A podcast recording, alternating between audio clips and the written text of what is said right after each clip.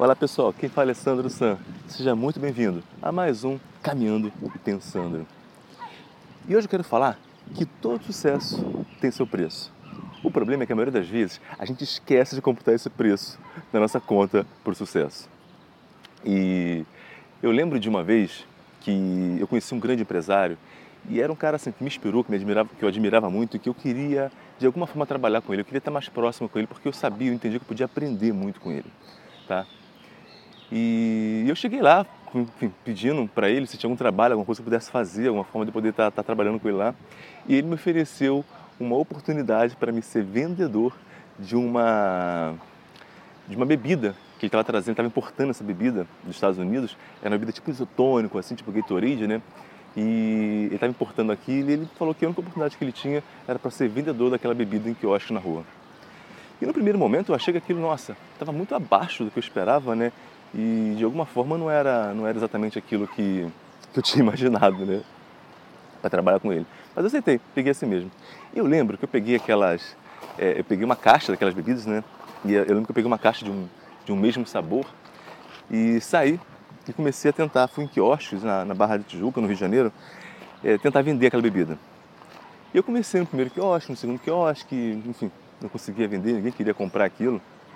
A embalagem era muito bonita, tudo parecia, ela era perfeita, mas de alguma razão as pessoas, os donos do quiosque, começaram a comentar algumas coisas pelas quais, algumas razões pelas quais eles imaginavam que não poderiam, é, que não comprar aquela bebida, né?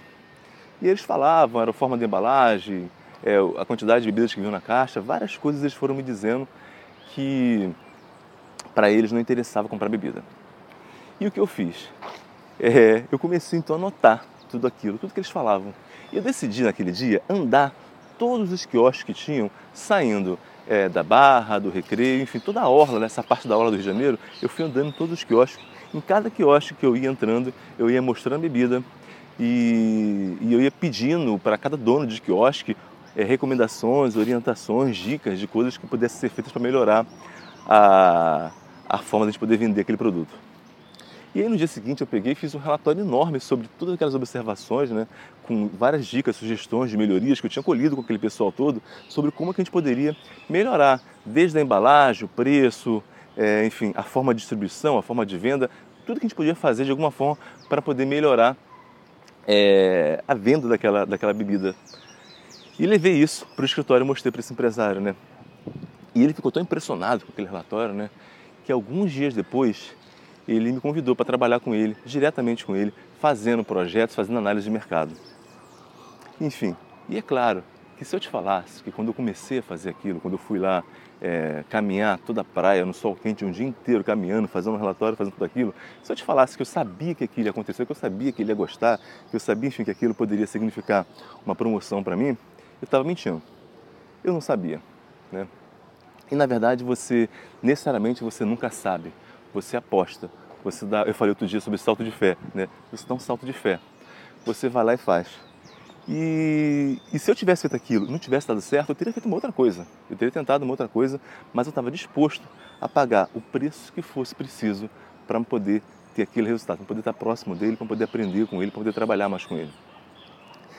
Então a dica que eu queria dar para você é que às vezes a gente está a gente está numa busca de querer ter algum tipo de sucesso, de querer ter algum tipo de resultado, e a gente não está disposto a pagar realmente o preço que aquele resultado exige, que aquele tipo de sucesso exige. Na maioria das vezes, a gente quer ter um sucesso muito grande, quer pagar barato. E essa conta não fecha. Porque se você quer ter um sucesso muito grande, você vai pagar um preço. A boa notícia é que você sempre pode pagar o preço do sucesso que você quer. Você sempre pode pagar. Nunca vai ter um sucesso que você quer que vai ter um preço que você não possa pagar. Ele pode ser alto, mas sempre um preço que você pode pagar. E você sempre pode optar por pagar ou não aquele preço. Tá? Quando você entende isso, que você sempre pode pagar o preço, a sua discussão passa a deixar de ser, é, a deixar de reclamar pelo preço que está pagando, né? deixar de reclamar. Às vezes você está lá fazendo alguma coisa, concluindo algum projeto, querendo ter algum tipo de resultado, e no meio do caminho você começa a encontrar dificuldades, você começa a encontrar problemas, que é o preço que você está pagando por aquilo que você está querendo fazer. E aí a sua discussão passa a deixar de ser reclamar pelo preço que você está pagando para pensar como você pode, como que eu posso pagar esse preço. Como é que eu posso pagar esse preço? Né? Você sempre pode pagar.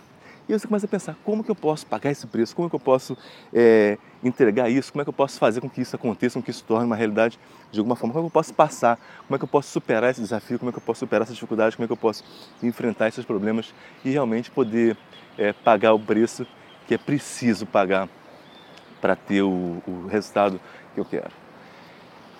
Eu sempre falo que pensar grande ou pensar pequeno dá o mesmo trabalho. A diferença é que pensar grande livra você de detalhes significantes, porque quando você começa a, a, quando você se decide a ser um tipo de pessoa que paga caro, que paga realmente, que está disposta a pagar caro, está disposta a, a, a, pagar o preço pelo, pelo que você quer, você começa a deixar de se importar com detalhes, com coisas menores, que, por exemplo, ah, sei lá, eu estou com a caixa andando na rua, eu vou visitar um monte de coisa, vou ficar o dia inteiro na rua, vai estar o sol quente na cabeça.